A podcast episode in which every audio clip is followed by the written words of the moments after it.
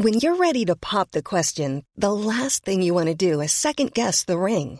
At Bluenile.com, you can design a one of a kind ring with the ease and convenience of shopping online. Choose your diamond and setting. When you find the one, you'll get it delivered right to your door. Go to Bluenile.com and use promo code LISTEN to get $50 off your purchase of $500 or more. That's code LISTEN at Bluenile.com for $50 off your purchase.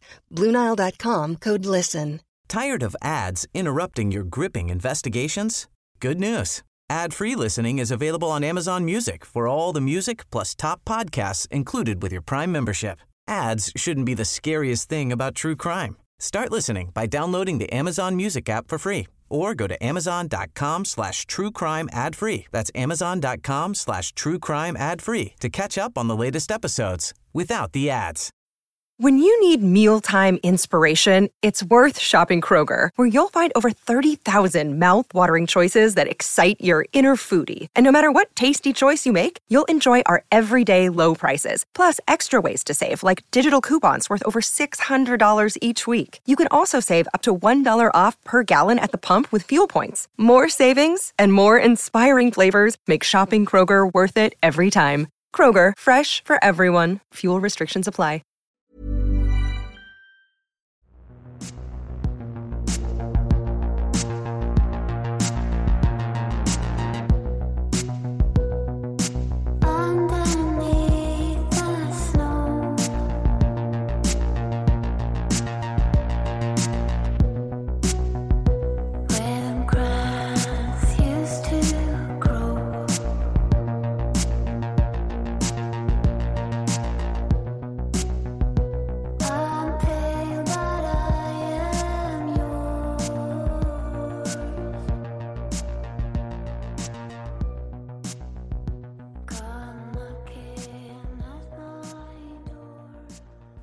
Du hört talas om den här killen som du sa på fastlandet? Den här Björn Adolfsson?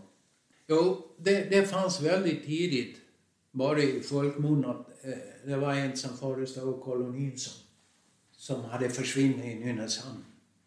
Men de mer, mer det gick inte. Det fanns bara det ryktet.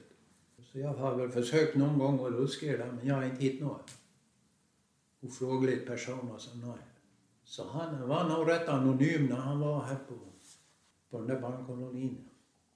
Han hade nog inte kontakt med någon folk överhuvudtaget. Sjögren och bara kanske? En av de få som han hade? Ja, det tror jag. Han gick väl kanske längs stranden här och fram här. För det var en fin väg ner där. Där Lars Sven träffade på honom där nere på norra skiftet. Han var ju där nere ibland. Det fanns ju körväg ner. Ja, det där har jag ingen aning om hur de träffades. Han brukade ju låna de här lammen till eh, kolonin och barnen fick sköta om dem där. Ja, ja de gick väl lösa. Då kunde de nog ta in. Ja, det gjorde de. De kunde nog en vara där, ända där borta. Absolut. Ja, det kanske var så de kom i kontakt med varandra. Lammen hade varit där borta. Att Björn vill säga till honom att nu har din lamm rymmer. Men det var normalt beteende. För de gick ju hem sen igen. Så kan det vara.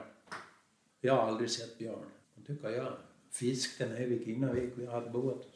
För du måste väl nästan vara, eh, inte jämnårig kanske, han var väl några år äldre än, än dig Ja, när han försvann. hur gammal var han när han försvann? Eh, var, han 20, var han 29? Då var jag 22. Han var ju egentligen bara här på sommaren i Ja. ett par månader. Liksom. Ja. Och han hade väl mycket att göra med han förestod det där så att han hade väl inte tid att röra sig utanför det. Nej, det var nog inte många människor som kände till honom. Ja. Men du sa att ryktet i- började gå ändå om att det fanns något, något annat- ytterligare försvinnande som kunde finnas något samband. Då. Så det, att, att du började prata om det redan när det hände då? Ja, ja, ja. ja det, det var en sån ryktesspridning så det, det är inte klokt.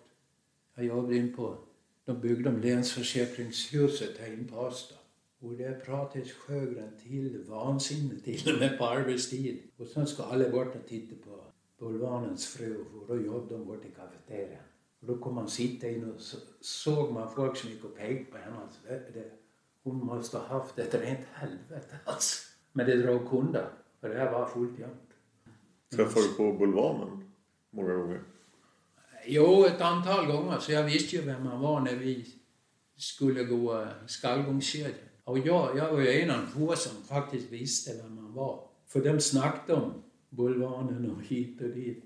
Men ingen, det var inte många som visste vem det var. För han stod ju bland poliserna när vi skulle.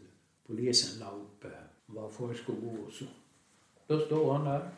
Och då trodde de att han var någon polis, vanlig människa. Och varför jag kände igen honom, det, det kan jag inte svara på. Du hade inte träffat på honom när han var hemma hos eh, din pappa? Nej. Nej. Nej, de var inte jag, det min, min äldre bror. Det mötet. Ja, han var bara hemma en gång med oss. Vad fick du för intryck av Bulvanen under sökinsatsen? Nej, jag, jag, jag upplevde honom direkt sen. En sån som man absolut inte vill ha med att göra. Han hade väl den minen då när jag hade sett honom. Men det är ju så när man träffar människor. Han utseendemässigt så kunde jag på något vis absolut inte. Men han kunde säkert vara charmig när han ville det. Pratade du någonsin med honom? Nej. Minkfarmsdirektören då? Ja, något litet samtal. Jag, jag kommer ihåg att jag, jag såg honom på nära håll. När det var någon möten hemma hos oss. Vad det nu kunde ha varit farsan och han var med i samma, det vet brorsan. Han var hemma hos oss. eh, Hemma hos oss. För minkfarmsdirektören, han satt med i någon slags uh, ersättare i någon nämnd eller någonting, vet jag i alla fall. Ja, det var väl någon nämnd farsan. Och han var med i samma då hade vi möten hemma. Och ibland kunde det väl vara nere vid handen med möten. Men det vet nog brorsan bättre vad det kan ha varit för någonting. Vad var din, din eh, känsla av honom då? Ja, han var lite mot, mottryck. Han var lite försökt han med mig kanske. Nej, han var inte... Nej, men han var väl trevlig så, men han var, ja, han var lite försiktig. Men alla som jobbade för honom tyckte jag om honom. Jag har aldrig hört någon som har tyckt illa om honom ändå. Han var en bra arbetsgivare. Det var en kille som berättade för mig. Hans mamma jobbade för Hemsa hotell. Om det var någon årsdag eller var det bara en minkfarmsfest kanske för de anställda. Då sent på natten när hon skulle lämna det där, då var det ingen människa kvar där. Så gick hon ut och undrade om hon skulle låsa eller inte. Då, då, då dök minkfarmsdirektören upp ur någon buske och sa lås bara. För jag vågar inte för jag kommer att bli ihjälslagen. Men det var väl säkert någonting som togs upp med inverkan av alkohol, att det skulle klaras upp. Det var, de anställda skulle slå ihjäl honom alltså. ja, men det är inte så hemskt ovanligt ändå. Så. Det var hårda grabbar där nere. Så han sprang till skogs han, på firmafest. Okej. Ja. Är det konstigt? Lite konstigt. Ja, det var riktigt hårda grabbar där nere. Ja. Ja, Kan du berätta lite om det då? Vad var det för folk som jobbade på minken?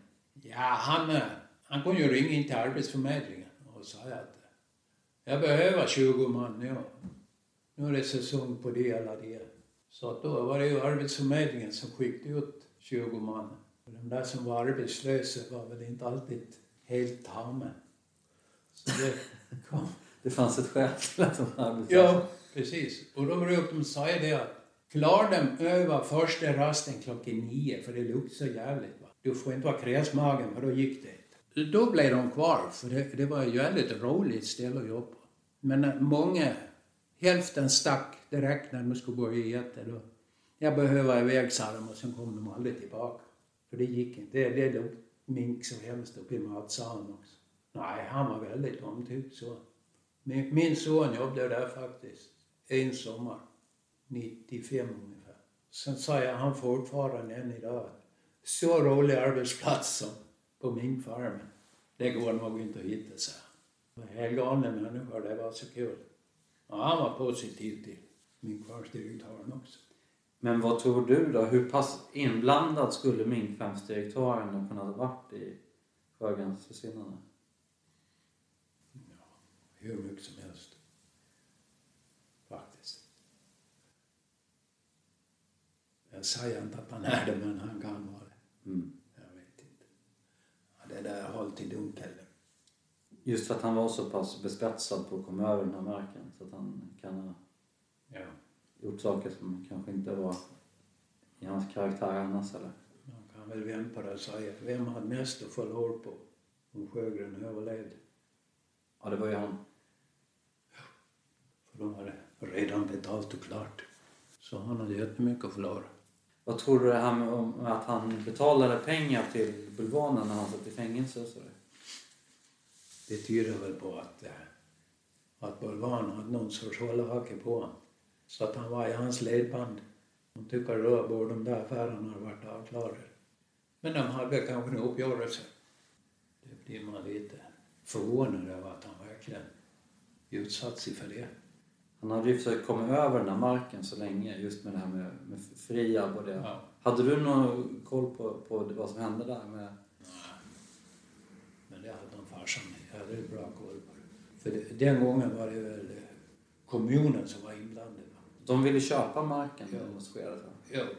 Det där var farsan rätt mycket inblandad i där från kommunens sida. Mm. Vad ville de egentligen då? Jag har inte förstått det någonsin. Ja, det, det, det kan jag inte svara på. Tyck, farsan tyckte att det kunde han ju ha tagit för då är vi långt tillbaka. Mitten av 60-talet. Farsan brukade säga att de hade ju bjudit 375 000 då. Var, varför ville han inte sälja till kommunen då? Nej, det var en myndighet. Då var det inte aktuellt. Polismyndigheter och dylikt. Män i vita skjorta. Nej. Avsåg det köpet på 60-talet alla tre skiftena? Jo, Vad skulle kommunen med marken till? jag vill göra någon plan av det. Det vill väl styra upp eh, användartätt. Det var väl tänk kanske det skulle bli någon bebyggelse. Så om, om Sven Sjögren hade accepterat kommunens erbjudande på 60-talet så hade allting varit frid och fröjd. Ja, ja. Ja, det, det, det brukar min far alltid säga. Att varför tog han inte ett? Nu hade han kunnat haft det bra i resten av livet. Det var ju ganska stora pengar då. Men sån här mark var ju i förhållandevis inte värt så mycket pengar på den tiden. Nu är det ju, om det går att få exploatera idag så är det värt hur mycket som helst. Det är väldigt svårt här på Gotland. Kan du berätta det där om eh, familjen Sjögren, hur de kom hit och det där som du berättade igår? Det var väldigt intressant. Mm. Ja, pappan han kom ju från Mjästaby. Han, han var militär.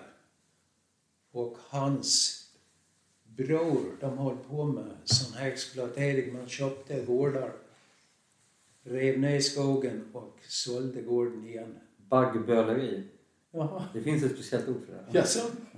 Ja, Då har vi lärt oss någonting idag. Ja. ja. Veckans ord, baggböleri. För det var ju då när klingsågarna kom till Gotland.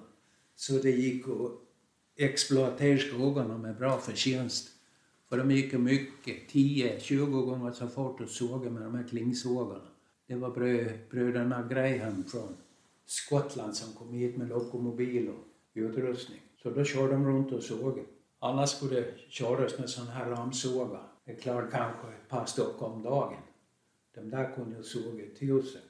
Så det blev väldigt fart på virkeshandeln. Så han tjänade pengar på det. var därför han hade råd att köpa det här hela Lummelunds bruk. Och mamman hon kom ifrån, jag tror det var Hangvar. Så då, de flyttade in där i, i herrgården på början av precis 1900-talet. Sen blev Sven född där 1910 där inne. Sen gick det väl lite sämre ekonomiskt för Svens far. Så att eh, de bestämde för att stycka sönder hela det här och sälja till Ödins, det här mellersta biten bara. Herrgården och parken. Och så byggde de det här huset, Sven Sjögrens hus, 1923. Det var sista sågningen på Nedre Kvarn. Och såg hette det. Den fabriken längst ner. Då såg den virke i det här huset. Sen lades den ner också. Så de flyttade väl in det här 1925 eller. Så då var Sjögren växte ändå upp i herrgården då? Ja, Han var ändå... absolut. Ja. Hur tror du han kände för det att få flytta från det fina huset till... Ja. Det här är ju också fint men Jo, jo. det är ju nästan palats det där och Jo, jo. det här är ju mer som en vanlig villa. Ja, det- det måste ju ha varit ett litet steg neråt för fam- familjen ändå. Lämna herrgården, det tror jag. De ansågs ju nog som ganska fina ändå. Kanske därav svensk dialekt. Han pratade inte ren gotländska. Han bröt på lite stockholmska. lite lätt.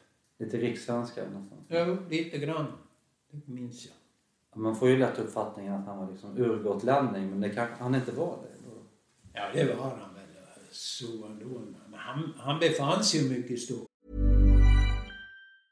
Hey, it's Danny Pellegrino from Everything Iconic. Ready to upgrade your style game without blowing your budget? Check out Quince. They've got all the good stuff shirts and polos, activewear, and fine leather goods, all at 50 to 80% less than other high end brands. And the best part? They're all about safe, ethical, and responsible manufacturing. Get that luxury vibe without the luxury price tag. Hit up quince.com slash upgrade for free shipping and 365 day returns on your next order. That's quince.com slash upgrade. Tired of ads interrupting your gripping investigations? Good news. Ad-free listening is available on Amazon Music for all the music plus top podcasts included with your Prime membership. Ads shouldn't be the scariest thing about true crime. Start listening by downloading the Amazon Music app for free or go to amazon.com slash true crime ad free. That's amazon.com slash true crime ad free to catch up on the latest episodes without the ads. Han hade ju fler syskon i Stockholm. Och en av systrarna bodde väl i Malmö då. Så han var säkert uppe i brorsan och syrran i Stockholm. Aletta bodde i Stockholm då. Han var där uppe och handlade på NK. Sådär. Det berättade han gärna att han, det var köpt på NK. Så det där var han väl inte så återhållsam med att tala om. Så han- man kan säga att han gjorde en, under sitt liv en rejäl eh, resa Ja. ner mot botten. Liksom. Ja, det är det absolut. Och det man sågs väl som väldigt förmögen när han bodde här. Och hade väldigt högt anseende också. Ja, han har alltid fina fordon. Så redan där på 30-talet körde han en Ford Custom Line. Och sen eh, hade han en EPA-traktor det var väldigt tidigt när han skulle köra lite längre med vagnar och så än, än vad traktorn var lämplig för. Då hade han en snabb EPA-traktor. Då kan jag berätta när han fick körförbud, eller polisen tog honom som vanligt. Det var något mankemang med lyset. Det fungerade inte som vanligt. Så han skulle in på Södra väg på besiktningen, hette det. Det var ju ingen obligatorisk besiktning på den tiden. Men när man upp anträffades på vägen med, med fel på bilen, då fick man åka in och visa upp att man har rättat till det. Och då var det, körde han in med epatraktorn en gång och de skulle titta på han där. Ställde han sig utför och sen hoppade i en besiktningsman i epan och körde in i hallen. Och Sjögren skrek pumpa, pumpa. Men det fattade han inte så han körde tvärs genom porten på andra sidan ut på gården. Den där var absolut sann. Det- han, pumpar, han menar bromsar då? Eller? Ja, ja, att han man skulle pumpa upp bromsarna lite, ett par, tre. Men han trampade ner i botten också. Mm. Och den här traktorn måste du berätta om också. Ja, Han hade ju BM20. Det var ju enorma 40 hästkrafter på slutet av 40-talet. Så det var ju en monstertraktor, hela socknen. Bolinder Munktell. Ja. Det här med att det skulle varit en stridsvagnsmotor. Nej. Det var påhitt. Det ska nog ha varit i Ippan i så fall. Men Ja. nej. Nej, inte i BM20 satt ingen stridsmotor. Nej, det där har jag aldrig hört. Nej, jag har hört det. Vad, vad kommer det ifrån? Jag får mig att det var du som sa men det var inte Nej, nej, nej, det kommer utifrån Atlingbo. Ja, Nej, det där. Det var någon släkt. Nej, det, det har inte förekommit. nej. Jag tyckte det lät väldigt märkligt. Vad, vad det skulle vara för. Men däremot epan var kanske något gammalt militär, militärfordon som hans farsa hade släpat hem på något vis. Det, det kan det ha varit det därav. För den var det nog vass motor i. Den körde han som fasen. Den körde han ju till Enskede med. Den minns jag, han gick fort han. Så det var kanske där, därav att de har hittat på det. Så det var en stor, stor militärmotor. Sen hade han ju Ford Custom Line som vi har sett på bilderna och stått utanför. Det var ju också en fin bil. Där har vi en, där har vi en historia med att han skulle ha... Där körde han på fotogen. Det var en så stor motor som man kan slå om till fotogen. På början av 60-talet då kostade en liter bensin 60 öre.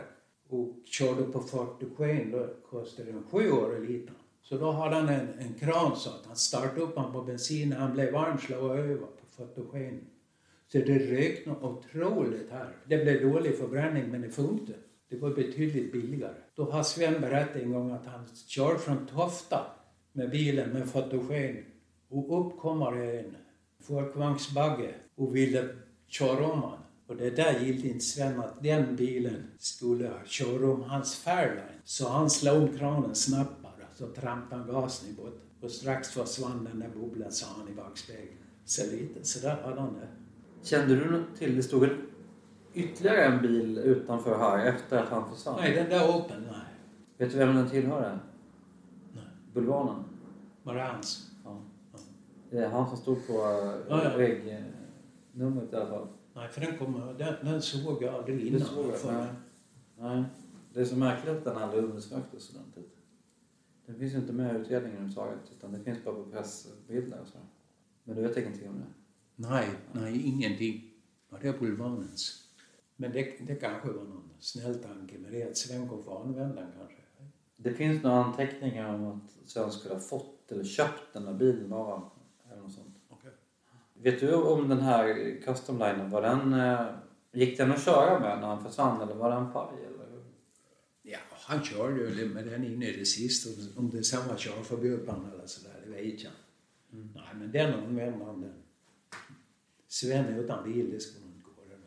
Nej, han fick ju väldigt mycket, eller Bulvanen hävdade ju att han skjutsade runt Sven väldigt mycket där på slutet. Kanske det sista halvåret, att, det var, att den var kass, att han inte gick. Mm. Det, det vet jag inte. Men eh, kan du berätta lite grann vi- vilka syskon och sådär han, han hade? Systrar och så? Aletta, ja. Ja, bara henne. Hon hette väl Alerta eller Aletta. Men hon kallades bara Letta. Så sa alla här omkring. Vad jobbade hon med? Hon jobbade i Stockholm. Så när hon flyttade ner här då var hon väl liksom pensionär. Eller om hon gjorde som omtänksam mot sin bror. Det, det där är väl lite också. Men hon var nog ogift så att då flyttade hon hem till brorsan. Kanske på inrådan av brodern Nils. Vad tror du hade hänt om eh, Sjögren hade träffat någon kvinna eller sådär? Nej, men det var knepigt. För, I alla fall mamman, då, då, då var det ju liksom... De, de rökte sig som fint folk, kanske sen halvårstiden. Och då måste ju kvinnan komma upp i den klassen. Så då, då, det går ju inte för en vanlig, vem som helst att komma. Det där var ju väldigt noga för. Men hade det kommit en kvinna, en fin bard, så hade det nog funkat. Det kunde det nog ha gjort. Så var, din uppfattning var att det var hans äh, mamma och systrar och sådär som satte lite käppar i hjulet? Ja, ja, på grund av kanske då. De var inte tillräckligt fina. För det hade väl jobbat någon piga här ett tag. Nej, men Sven var ju helt klart intresserad från tid. Det var han. Vad- var det med pigan? Vad hände där du? Nej, jag vet inte så mycket. Jag visste att eh, de sa att jag jobbat innan ett tag. Men jobbar man piga då var det, var väl ingenting som mamman ska ha godkänt något i Sven. Det tror jag. Men eh, har du någon mer anekdot om eh, Sven som du vill förmedla? Jag drog den om rocken igår. Det var min farbror som sa. Att när man var på dans i, i Rute, det här ska ha varit eh, 35 ungefär. Men den gången då körde inte Sjögren utan då var det en här. En annan kille som var lika gammal som Sjögren, en bit bort här bara. Han hette Nisse Lindström. Det var han som var chaufför och så var bilen full av grabbar. Och så parkerade de där utanför och var inne och dansade. Det blev så kallt där på, på kvällen, det var en vinterkväll. Och då hade man ingen glykol på kylan på bilen. Så antingen tappade man av det eller också fick man täcka över det. Så han var inne och så tittade han bland rockarna upphängd i entrén. Så tog han den tjockaste, finaste och så ut upp med motorhuven så la han över över kylan. Så står de ute och väntar på Sven. Då kunde inte han hitta sin rock när det var slut. Då kom han ut springande och sa att någon har stjält hans rock. Nej, nej, nej, det, det, det, då är det den jag tog till och la på kylan. Nej, nej, skrek Sven, den är precis nu köpt på NK i Stockholm. Vad gör du, sa han. Så var den historien. Hur går det förresten med det, det, Du håller ju på med har skickat bilder till... Kan du berätta om det förresten? Ja, jag är ju i kontakt, har kontakt med ett medium som jag har skickat bilder tidigare till. Då måste man fotografera någon plats, ställe där man tror att en kropp kan ligga. Så nu har jag väl nya infall och ska skicka sju, åtta bilder i alla fall. Tror du att det där kan funka? Ja, det, det tror jag faktiskt. Och Lennart har alltså inte, absolut inte något negativt med det när jag pratar med honom om det. Kan funka. Hon har gjort grejer för mig som är totalt oförklarliga i alla fall. Egentligen vill jag inte tro på det men hon har bevisat att jag har fel. Tyvärr. Så det ska, det ska skickas nu i höst. Jag har pratat med henne. Det tar, det tar en väldig tid det där. Känner du till den här um, historien om att det skulle varit uh, någon, uh, han som har den här seriegården tror jag, som hade varit i kontakt med något medium redan under utredningen? Att, det- kom, Ja. kom, minns du det? Mörkhårig Ja. person med någon hammare och Ja. någon bro och allt. jag har läst det Vad tror det då? Ja, det var ett medium som sa det. Det stämde ju på kroppsstorleken i alla fall. Men hon som bodde här i Sjögrens hus någon sommar, det trodde du inte på? Nej, Varför inte det då? det var, lite för... eh, Det var en liten för yvig berättelse det. Kanske var jag som bredde på lite grann också. Ja, det kanske det är du som har förstått. det kan vi prata med. Fråga dig nu. Mm. Hur dags kom Sjögren i natt? Ja, han uteblev i natt. Blev han? Eller så var det jag som sov. För Så. Han kanske stod i min säng och... Ja. Hallå? Ja. Vakna Dan. ja. Men eh, ja, nej, vi får väl se vad det här mediet säger då. Så får man se om det Jo. är något som man kan Ja, slänga ja, förbi ja. en hund med också då kanske. Ja, jag har ju fotograferat den där husgrunden som vi grävde och de där två skogarna och sen soptippen. Mm. Det och sen om jag ska lägga till något mer. Vi har i alla fall lärt oss från Dans poddar att om det här mediet vill att vi ska skicka Sjögren-utredningen till henne, jag antar att det är en hon, så är det inte en bra idé att göra det. Eller hur Dan? Nej, det är definitivt inte bra att skicka viktigt bevismaterial till medier. Eftersom eh, det finns ju risk att de kan slarva bort det som vi har pratat om tidigare i podden. Men digitala bilder, det, det borde gå bra i alla fall. Just det hände ju även i fallet Helena Andersson som jag har ägnat en hel del tid åt. När de väl skulle försöka få hitta en ring då som hon hade haft. Som hade hittats på den misstänkta platsen. Så hade ringen försvunnit eftersom utredaren hade skickat den till ett medium. Nej, men den här hon tar inte digitala bilder som jag. Hon kör med Det kan ju inte gå igenom datan, det förstår du.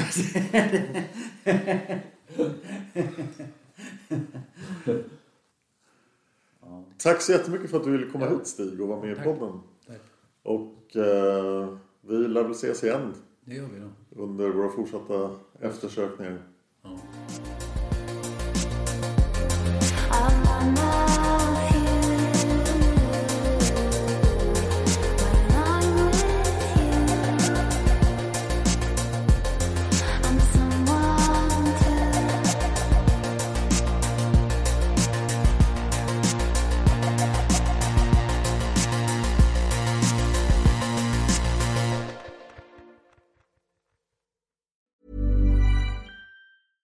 Tired of ads interrupting your gripping investigations? Good news. Ad-free listening is available on Amazon Music for all the music plus top podcasts included with your Prime membership. Ads shouldn't be the scariest thing about true crime. Start listening by downloading the Amazon Music app for free or go to amazon.com slash true crime ad free. That's amazon.com slash true crime ad free to catch up on the latest episodes without the ads.